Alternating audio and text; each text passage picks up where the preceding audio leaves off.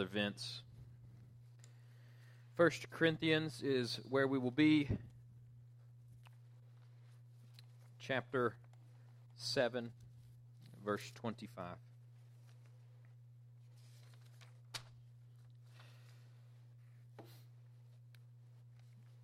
There's a, a board game we like to play at our house, and I say like to play as in we've used to play it a lot, but then it caused us to fight so much that we stopped playing it as much. It's called Settlers of Catan or Settlers of Catan, depending on how you want to pronounce it. And the way the game works is it's like Monopoly, except it has a point. You create this board, and, and the board has different resources on it, and you change the board with every game, and there's all sorts of different places, and Every time you roll a certain number, you get resources from that spot, and you just kind of build your hand, and then you build these cities or these settlements or these roads, and then once you get a certain amount of points, which each thing is worth, you win the game. But what makes this game so interesting and why it causes fights in our house is because you have to barter, haggle. And so you'll have some resources, and you'll, at the beginning of the game, everybody's pretty kind and, and, and pretty cordial. But towards the end of the game, when somebody starts getting close to having a lot of points, the game switches there's a flip. I could almost tell you when it will happen. And all of a sudden, embargoes take place. And typically, if you play with me and you make me mad, I'll embargo you the whole game. I'll lose to not trade with you. Morgan uh, doesn't do that. She will not give up her turn until you trade with you. It's opposite strategies we end up fighting in this game. We had to quit playing it so much because it would just bring out so much intense uh, emotions and things for us. But I was thinking about that game this morning, or not this morning, this week when I was reading through this text and planning on, on, on preaching it and seeing what, what God was doing here and what Paul was teaching us as we're walking through these things. And largely what Paul is going to tell us this morning as we walk through this text is that Jesus is coming back. And since Jesus is coming back, it affects the way that you and I live right now. And so the way he talks to the Corinthians, the way he talks to the churches, he's saying the end is coming, the end is near. There are things where Jesus is going to come back. And so, since Jesus is coming back soon, you live a different way than if he wasn't. It's the end of the game. The rules are, are the same, but the way you play it shifts. Your priorities change. And so let's read 1 Corinthians chapter 7 verses 25 through 40 We'll pray and then we'll work through this and I'll show you what, what Paul is saying. Now, about virgins. I have no commandment from the Lord, but I do give an opinion as one who, by the Lord's mercy, is faithful because of the present distress. I think that it is good for a man to remain as he is. Are you bound to a wife? Do not seek to be released. Are you released from a wife? Do not seek a wife. However, if you do get married, you have not sinned, and if a virgin marries, she has not sinned. But such people will have trouble in this life, and I am trying to spare you. This is what I mean, brothers and sisters. The time is limited. So from now on, those who have wives should be as though they had none, and those who weep as though they do not weep, and those who rejoice as though they do not rejoice, and those who buy as though they didn't own anything, and those who use the world as though they did not make full use of it. For the world in its current form is passing away. I want you to be without concerns. The unmarried man is concerned about the things of the Lord, how he may please the Lord, but the married man is concerned about the things of the world, how he may please his wife. And his interests are divided. The unmarried woman or virgin is concerned about the things of the Lord, so that she may be holy in body and spirit. But the married woman is concerned about the things of the world, how she may please her husband. I'm saying this for you, uh, for your benefit, not to put a restraint on you, but to promote what is proper, so that you may be devoted to the Lord without distraction. If any man thinks he is acting properly towards a virgin he is engaged to, if she is beginning on the usual age for marriage, and he feels he should marry, he can do what he wants. He is not sinning. They can get married. But he who stands firm in his heart, who is under no compulsion but has control over his own will, and has decided to keep his heart, to keep her as his fiancee, will do well. So then, he who marries his fiancee does well, but he who does not marry will do better. A wife is bound as long as her husband is living, and if her husband dies, she is free to be married to anyone she wants, only in the Lord. But she is happier if she remains as she is, in my opinion, and I think that I have the Spirit of God. Let's pray. Father, as we come to this passage of Scripture with all of these various things that can kind of catch us off guard and feel like they're not what the rest of your word says, I pray that you would help us to understand, God, that this is the same Bible. That the same God that, that uh, inspired 1 Corinthians, that, that had Paul write 1 Corinthians, God, that you're the same God who wrote Romans that all of the Bible is telling one story, that the Old Testament and the New Testament, God, is your word to us, revealing yourself to us, which we have to have, which we need to know you.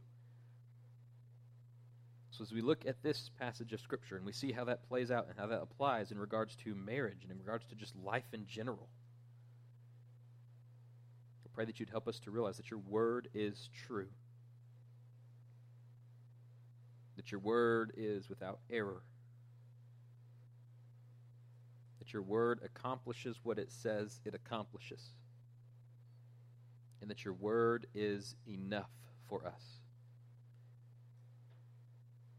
Help us, grow us, encourage us where we need encouragement, convict us where we need conviction, and it's in your name we pray. Amen.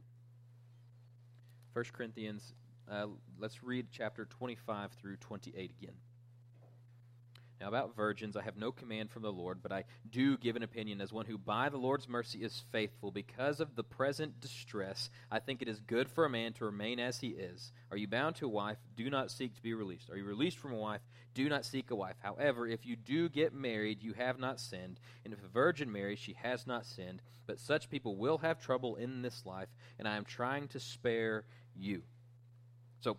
We dive into this text, and it may sound a little odd because there's some things here that are interesting, things that we have to think about, things that we need to understand why they're in here. And it starts off with Paul saying this odd statement at the very top I have no command from the Lord, but I do give an opinion. We have to wrestle with that statement for a second. Is Paul saying that this is not the Word of God? Is Paul saying, I, I have no command from the Lord? This is just my opinion, and Paul kind of pinned that into the text, and somehow over church history it made it here. Or is there something else that's going on within the text of Scripture? This is an argument that is important. How we come to a conclusion on this matters for how we view the entirety of the Scriptures, and how we view Scriptures impacts how we live our lives out. So let me just walk you through briefly what Paul is saying, what Paul isn't saying, so that we can know with confidence what the Word of the Lord is. This is the nature of Scripture. And we see Paul at the very end say this too. If you if you jump down to, to verse 40, Paul finishes with, and, and I think I also have the Spirit of God. That's tying into all of this together. So the nature of Scripture is that it is, first off, necessary for you and I. God has given us two types of revelation. We have general revelation or natural revelation, which is where we can look out at the environment, we can look at the world, we can see a sunset, we can see mountains, we can see an ocean, we can see the dirt blowing down the plains, and know that there is a God. That there's something beyond us, someone greater than us, something that has created all of these things. Paul talks about that in Romans chapter 1. But natural revelation, general revelation, is not enough for you and I to know how we can be saved, how we can be reconciled with that God, who that God is. We need a special revelation, which is what God has given us in His Word. That He doesn't reveal everything about life in here. This isn't going to tell you how to program your iPhone or your VCR if you're still using those but it tells you everything that you need to know how to believe in God, to know who the God of the Bible is. And it also sets up for us what's called a biblical worldview, where we're going to have things that happen in our life that the Bible doesn't explicitly address, but it gives us principles, it gives us values, it gives us morals, all based upon God, based upon the sacrifice of Jesus Christ, that we can then view the world through. It's a biblical worldview. It's necessary for you and I. So Scripture is necessary, it's authoritative. All of Scripture is authoritative. The Old Testament is just as much the Word of God as the New Testament is. The black letters are just as much the Word of God as the red letters are. It's all breathed out by God, inspired by God. Not inspired as in like I heard that song and it was inspirational, it made me cry and weep. No, no. Inspired by God as in God the Holy Spirit is the ultimate author of all of the scriptures.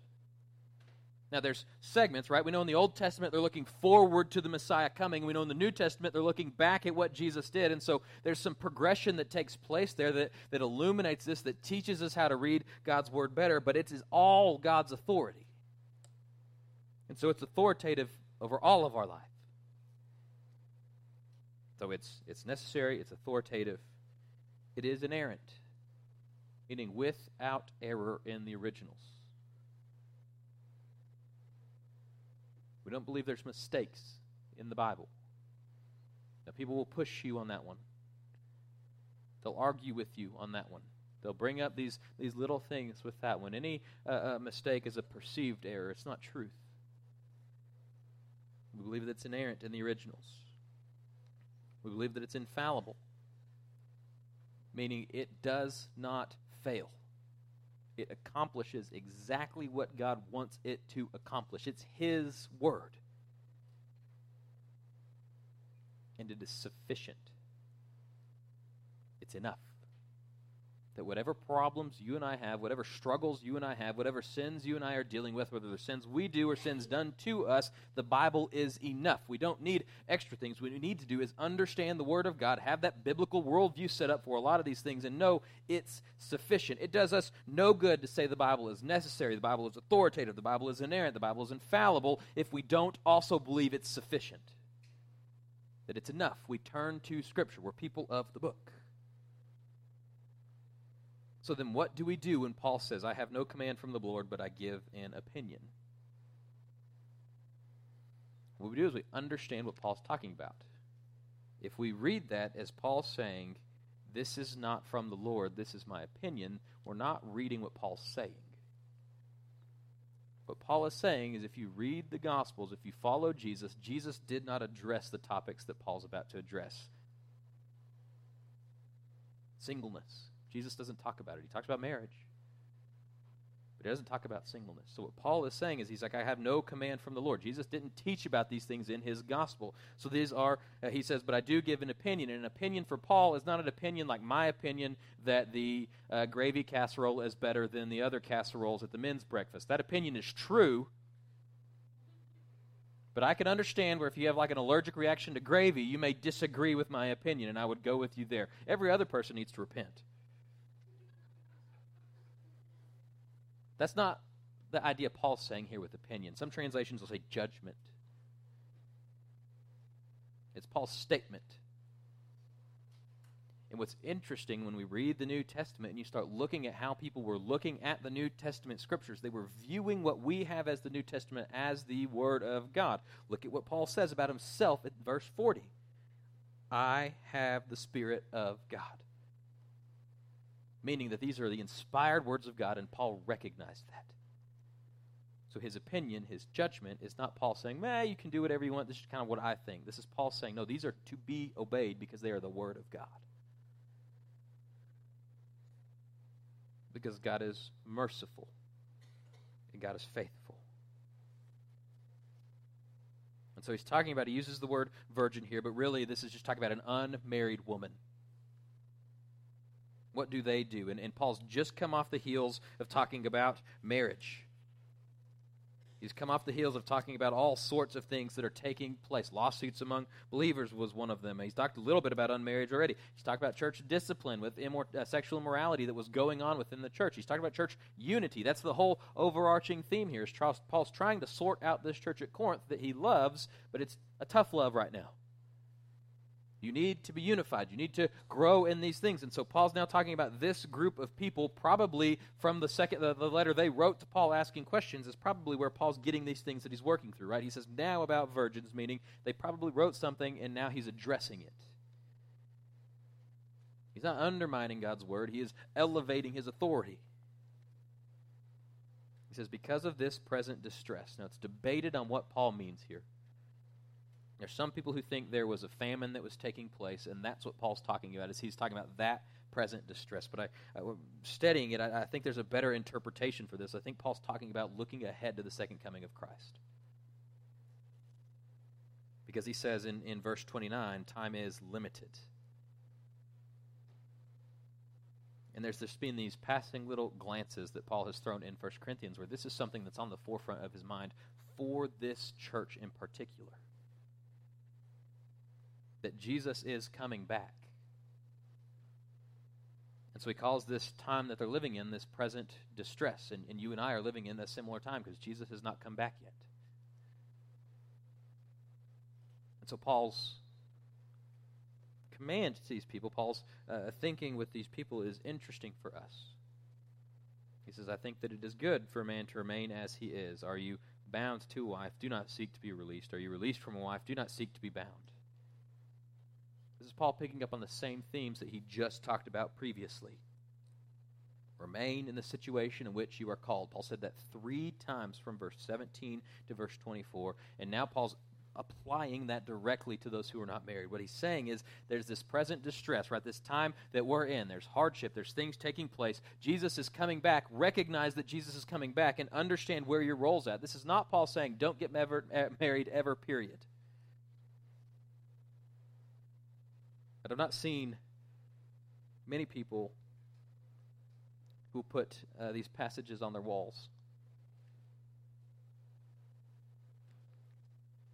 What Paul is saying is he's saying marriage is temporary, it's for this life. Singleness is temporary, it's for this life. That when Jesus comes back, that matters. That our relationship with Jesus Christ is more important than both of those other relationships. Paul says, if you get married, you've not sinned. It's not a sin to be married. Praise the Lord. It's not a sin to stay single. Praise the Lord. I think there is this understanding we have to have, right? Paul says, such people who are married will have trouble in this life, and I'm trying to spare you. That's the verse I don't imagine many people have up on their wall.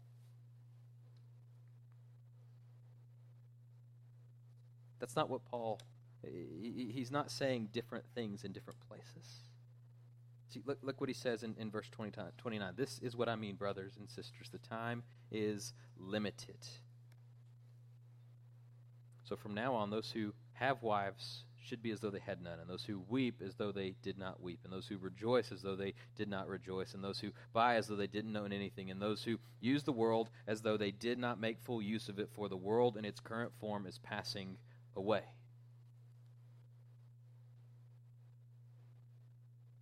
that everything in our life, how we live in our life, should be recalibrated, should be considered in light of this imminent end that is coming, that Jesus is coming back.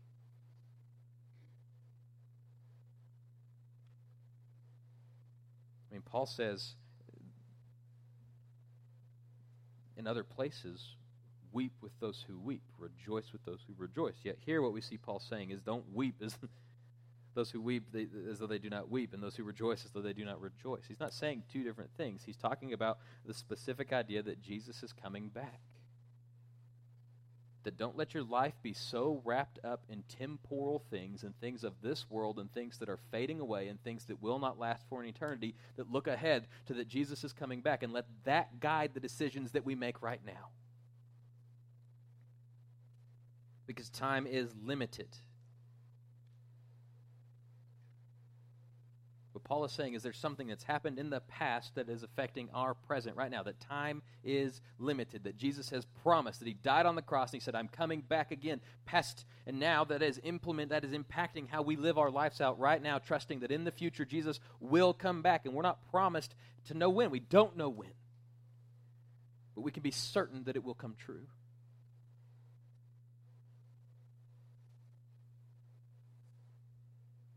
The world in its current form is passing away. The Bible is one story. It's telling one thing. This passage is interesting because it sure feels like it's contradicting other places in the scripture. We have to understand the context that Paul is speaking at to understand what he is saying. We can look at Ephesians 5:33 uh, which says this uh, to sum up, each one of you is to love his wife as himself, and the wife is to respect her husband. If we just read what Paul is saying in 1 Corinthians, it sure feels like Paul is like, I really wish you wouldn't have gotten married, but if you did get married, I guess that's fine, but you really should probably be single. That's what it can feel like in 1 Corinthians chapter 7. But then we know Paul wrote Ephesians 2, and Paul is saying, Husbands, love your wife like Christ loved the church. Wives, respect your husbands, love your husbands, care for them, grow them in the gospel of Jesus Christ. So is Paul talking out of both sides of his mouth and he's saying two different things, or are we missing what is happening here? It's one story.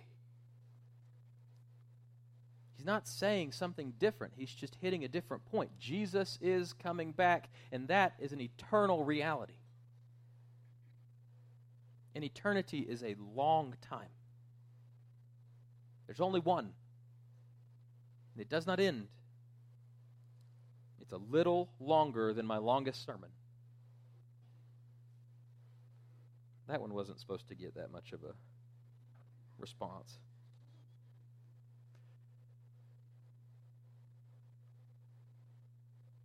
So, whatever you and I put our hope in, whatever we put our joy in, whatever causes us to weep, whatever causes us to rejoice, the things that we buy, Paul specifically talks about, cannot be our ultimate hope. There's something beyond us, there's something greater.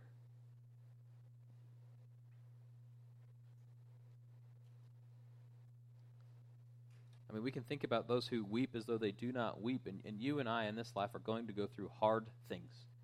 We will go through suffering. There will be times when we weep. Will be times when our hearts shatter. There will be times when we don't understand why things are the way that they are, and it just breaks us and it shatters us, and we find us in the depths of darkness. The Psalms talk an awful lot about those times. There's a whole book called Lamentations that I've preached through, which is just a whole book of people lamenting that there are hard times. The Bible doesn't skirt around those things, it addresses them directly and it addresses them truly. But when we understand that Jesus Christ is coming back, that we can understand that our suffering in light of eternity is pale. And we can have real and true suffering, things that, that cause us heartbreak, things that cause us to weep, the worst things that you can imagine. But if we zoom out and realize that in 10,000 years we'll still have an eternity to go with Christ, then that suffering is minute compared to the eternity that Jesus brings. So we don't weep like other people weep if we're believers. Because we know that our weeping is not eternal. And we don't rejoice like those who rejoice if we're believers. No, there's things that we can be joyful for, there's things that we can celebrate. But all that takes place in the context of understanding that Jesus is eternal. And so there's those good things we can celebrate. We can root for Ira that we will beat whatever team we're playing, and we can rejoice when we win those games. But that's not an eternal reality that we're going to carry with us for the next 10,000 years. Can't imagine you and I will sit in heaven and just go, man, can't believe we lost that game. There's greater things to rejoice in.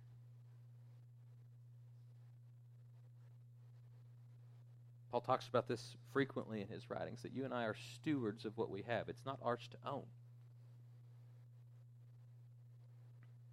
Those who buy as though they didn't own anything.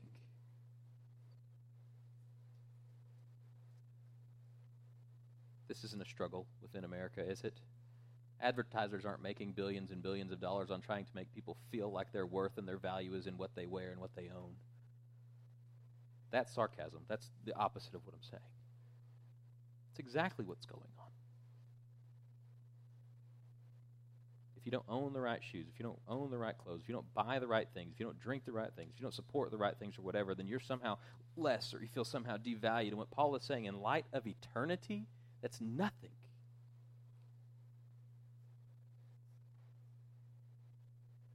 Because those who use the world as though they don't make full use of it. This world is passing away. Our hope is not tethered to this, it's tethered to a resurrected Savior who promises to come back. My dad passed away when I was young and he was not a handyman by any stretch of the imagination. I inherited that from him.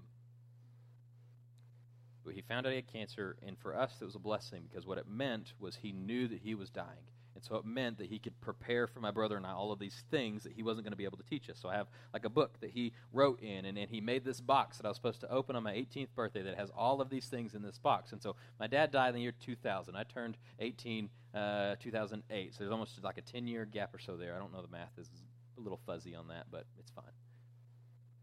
So when I go to open the box, I unscrew it. It was screwed together, and again, not great.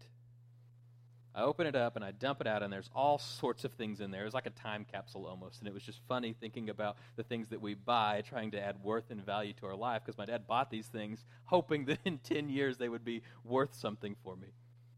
It was 2008. Gas prices were high then. I remember a line at the gas station.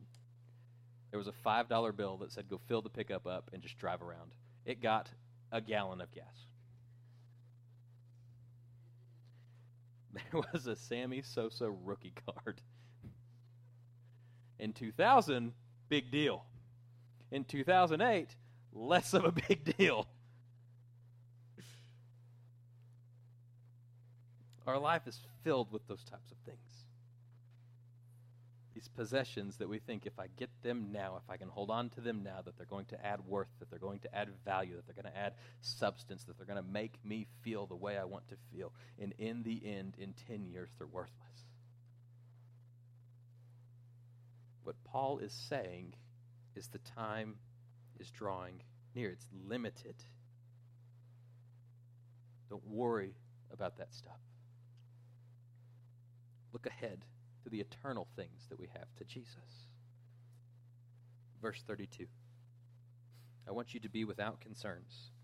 The married man is, concerned about the things of the Lord, how he may please the Lord. But the married man is concerned about the things of this world, how he may please his wife. And his interests are divided. And the unmarried woman or the virgin is concerned about the things of the Lord, so that she may be holy in both spirit, body and spirit. But the married woman is concerned about the things of the world, how she may please her husband. And I am saying this for your benefit, not to put restraint on you, but to promote what is proper, so that you also may be devoted to the Lord without distraction. What Paul is saying, and Paul is saying this as an unmarried man, that there's opportunities that present itself if you're not married that don't present itself if you are married. And, and vice versa. There's opportunities that are presented to you if you are married that don't present if you're not married. But Paul argues it's easier to live with the understanding that Jesus is coming back if you're not married because you don't have a spouse right there that you're supposed to take care of.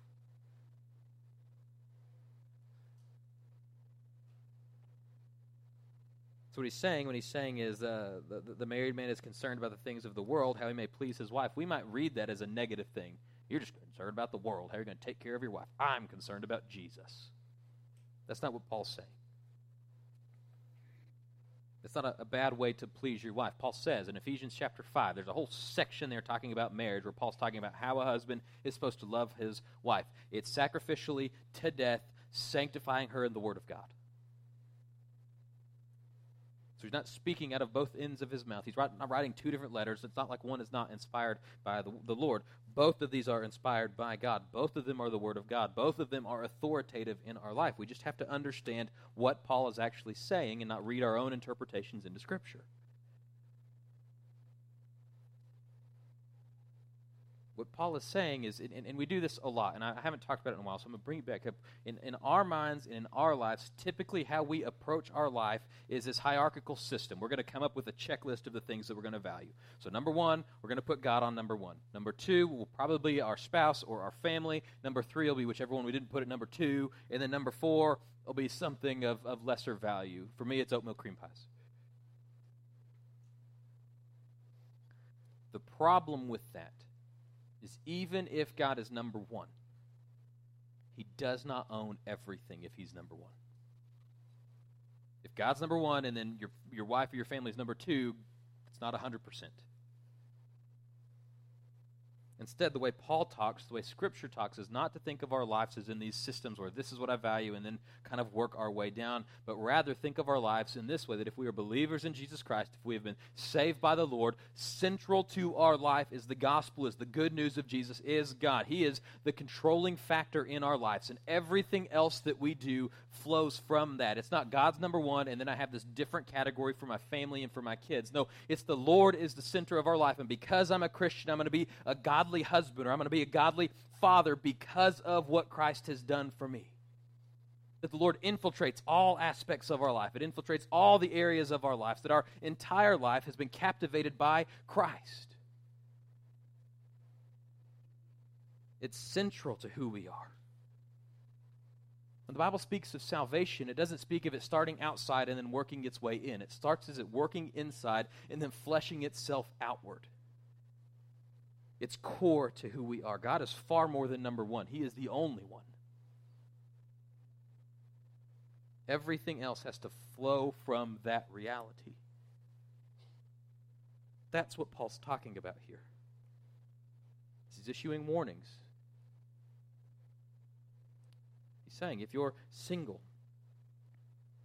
you can be concerned about the things of the Lord, how to please the Lord. But if you're married, you have to worry. You have to take care of your wife, your spouse. Those are realities that we face. we know that Christ is coming back, that that second coming is imminent, that the time is near. And wives, Paul says the same thing here the unmarried or to the, the virgin. It's like engaged. It's, it's concerned more about the things of the lord so that she may be holy both in body and spirit. But the married woman is concerned about the things of the world how she may please her husband. Those are truths. We should be doing those things. We should be growing our marriages in christ jesus. We should be holding to those things seeking after christ together. But your marriage is not as important as your relationship with jesus if you keep your marriage but you lose Christ, you lose everything. Now the Bible teaches if you keep your if you cling to Christ and then that comes into your marriage, your marriage is going to be far better off. That's what Paul's getting at. And if we're not careful, we read these things and they can feel like handcuffs. They can feel like restraints. It can feel like Paul is just boxing us into these ideas that you have to do all of these things, and he's just squishing us and compressing us in. But look at what Paul says in, in, in verse 35. I'm saying this for your benefit, not to put a restraint on you, not to snare you, not to tether you down, not to hold you in, but to promote what is proper so that you can be devoted to the Lord without distraction. The reality of this gospel the reality of the truth is we have these commands from God, we have this gospel, and what it does is it frees us to obey God.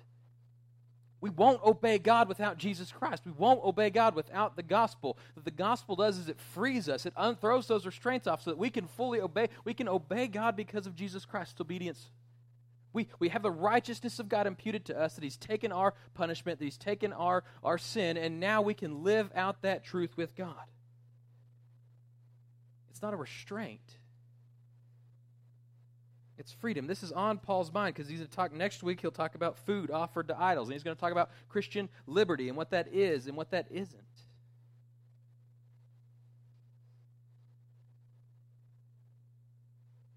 What Paul's saying is if you're the world's greatest husband, if you're the world's greatest wife, you have the mug to prove it, but you fail to seek God, ultimately you fail. That if you're the world's greatest father or the world's greatest mother, and you get that mug to prove it, but you fail to seek God, you fail. You can go, we can go on the list. If you if you are the world's greatest employee or employer, but you fail to seek God, you ultimately fail. That's what Paul's saying is that in the gospel it can feel like there's restraints, but in reality, what God is doing is He is freeing you to seek Him, He's freeing you to obey Him.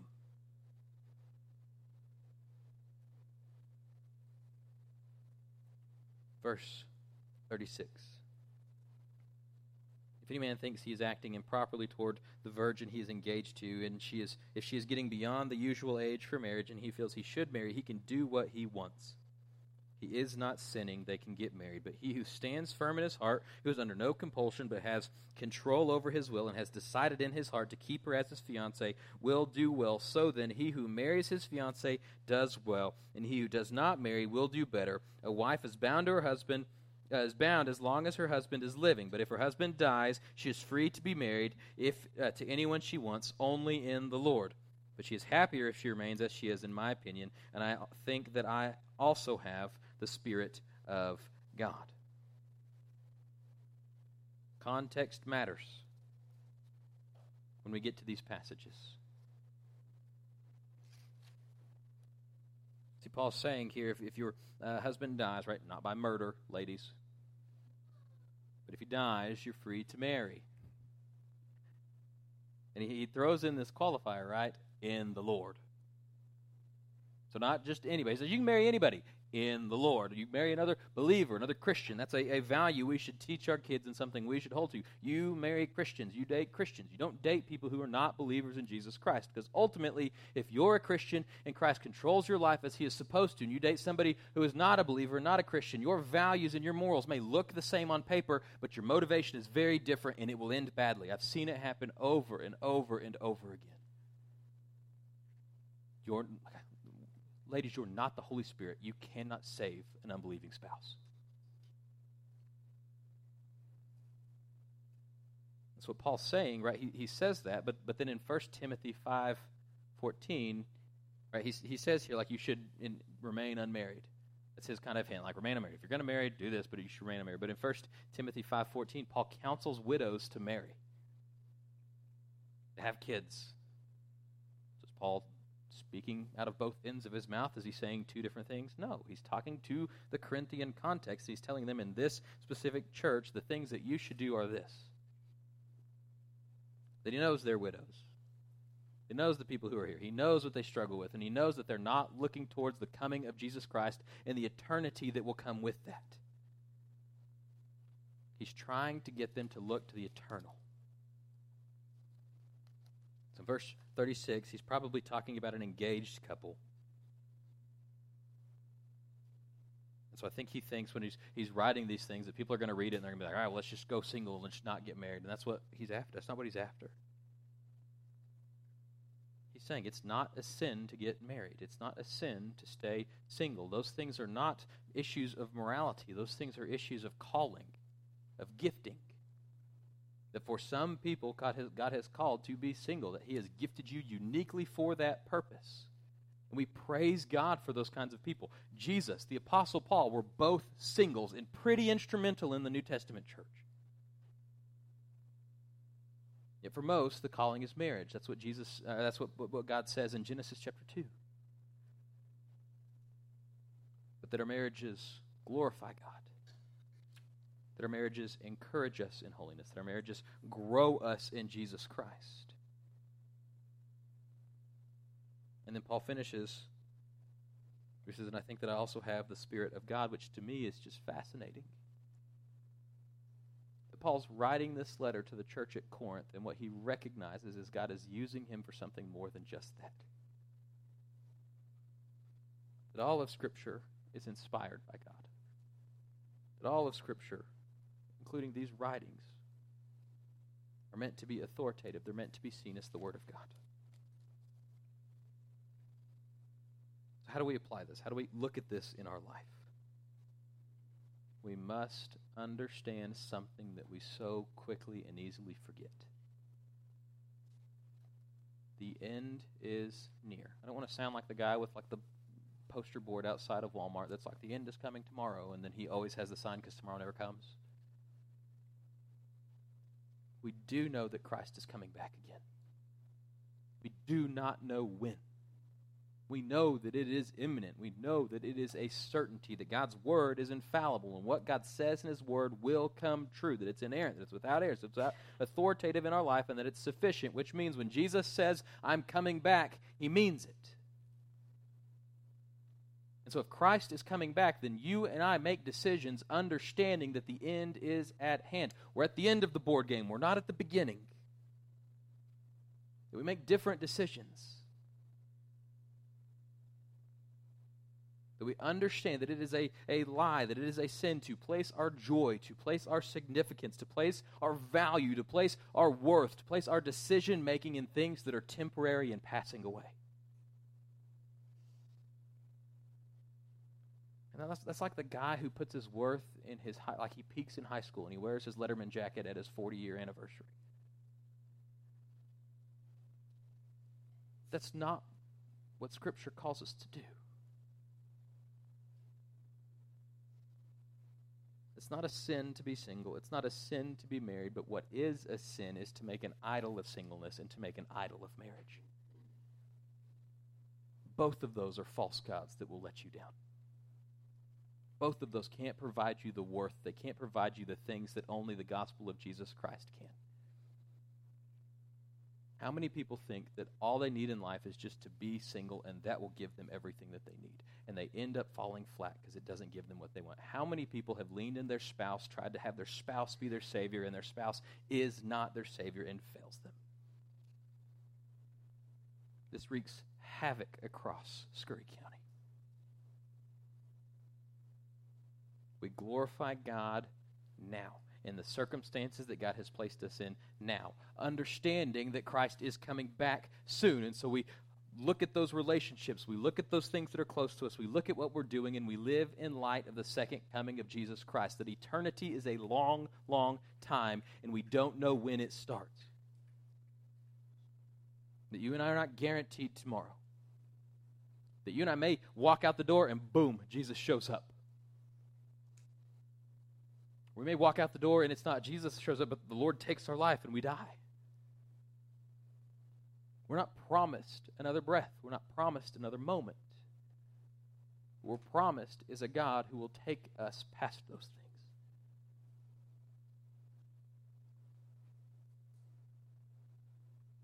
So, wherever God has placed you, it's not an accident.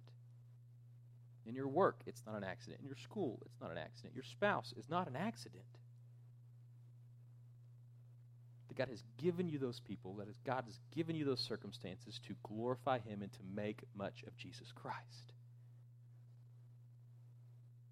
God frees you to obey and to live a life that matters because of the gospel. That Jesus took our place, that He did the work. We just live in light of that until Christ calls us home, whatever that looks like. Let's pray. Father, we thank you for today.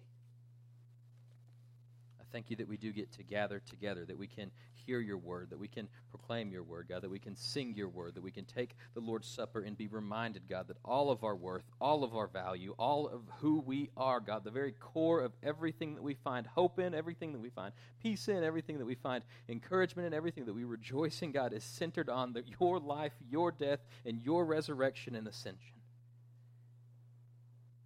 God, help us to live in light of eternity, to recognize that you are coming back and that the things of this world are fading and are temporary. Help us to use our time that we have diligently and faithfully. We only have the minutes that you've given us, and we don't know how many minutes there are. Help us to make the most of them for your glory. It's in your name we pray. Amen.